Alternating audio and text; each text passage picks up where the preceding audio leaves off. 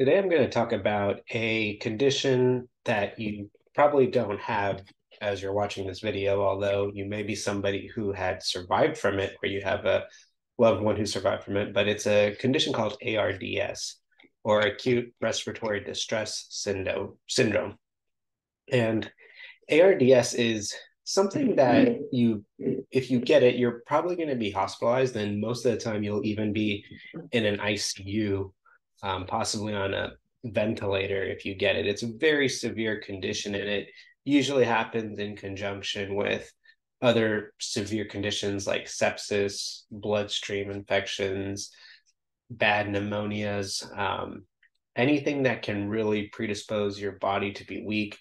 What happens is it can cause um, a immune response in the lungs, and then you can have fluid leakage um, and it develop edema, and then you get what we call acute respiratory distress syndrome.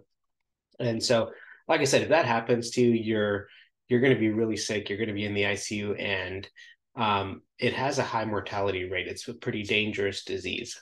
So you're probably not watching this video if you're actively having that, but there are a lot of people who do have that and then they end up surviving. They make it out of the hospital they get off the ventilator and you make it home.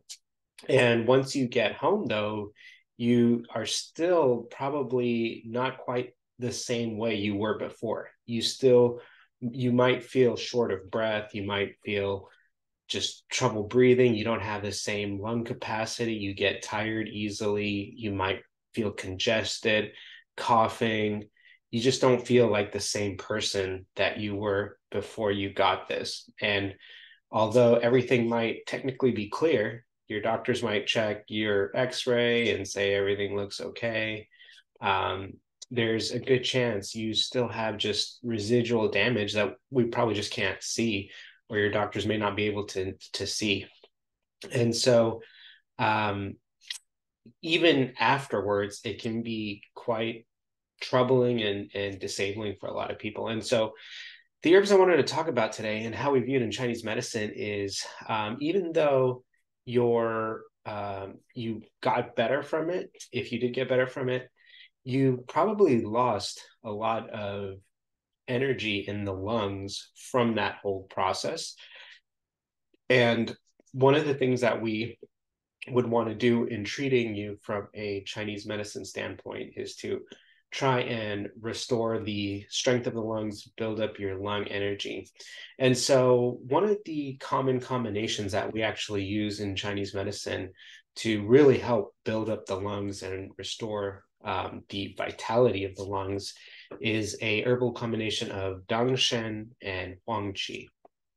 And both of those are herbs that tonify and regenerate and build up the lung health.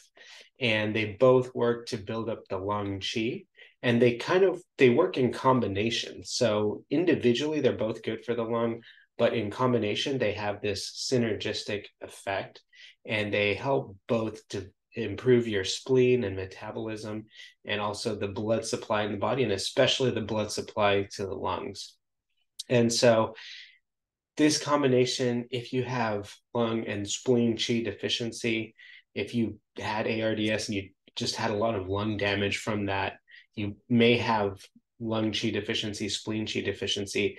And in that scenario, both Dangshen and Huang Qi together uh, can really help to improve your lung capacity, improve your energy, and help you recover after an episode of ARDS.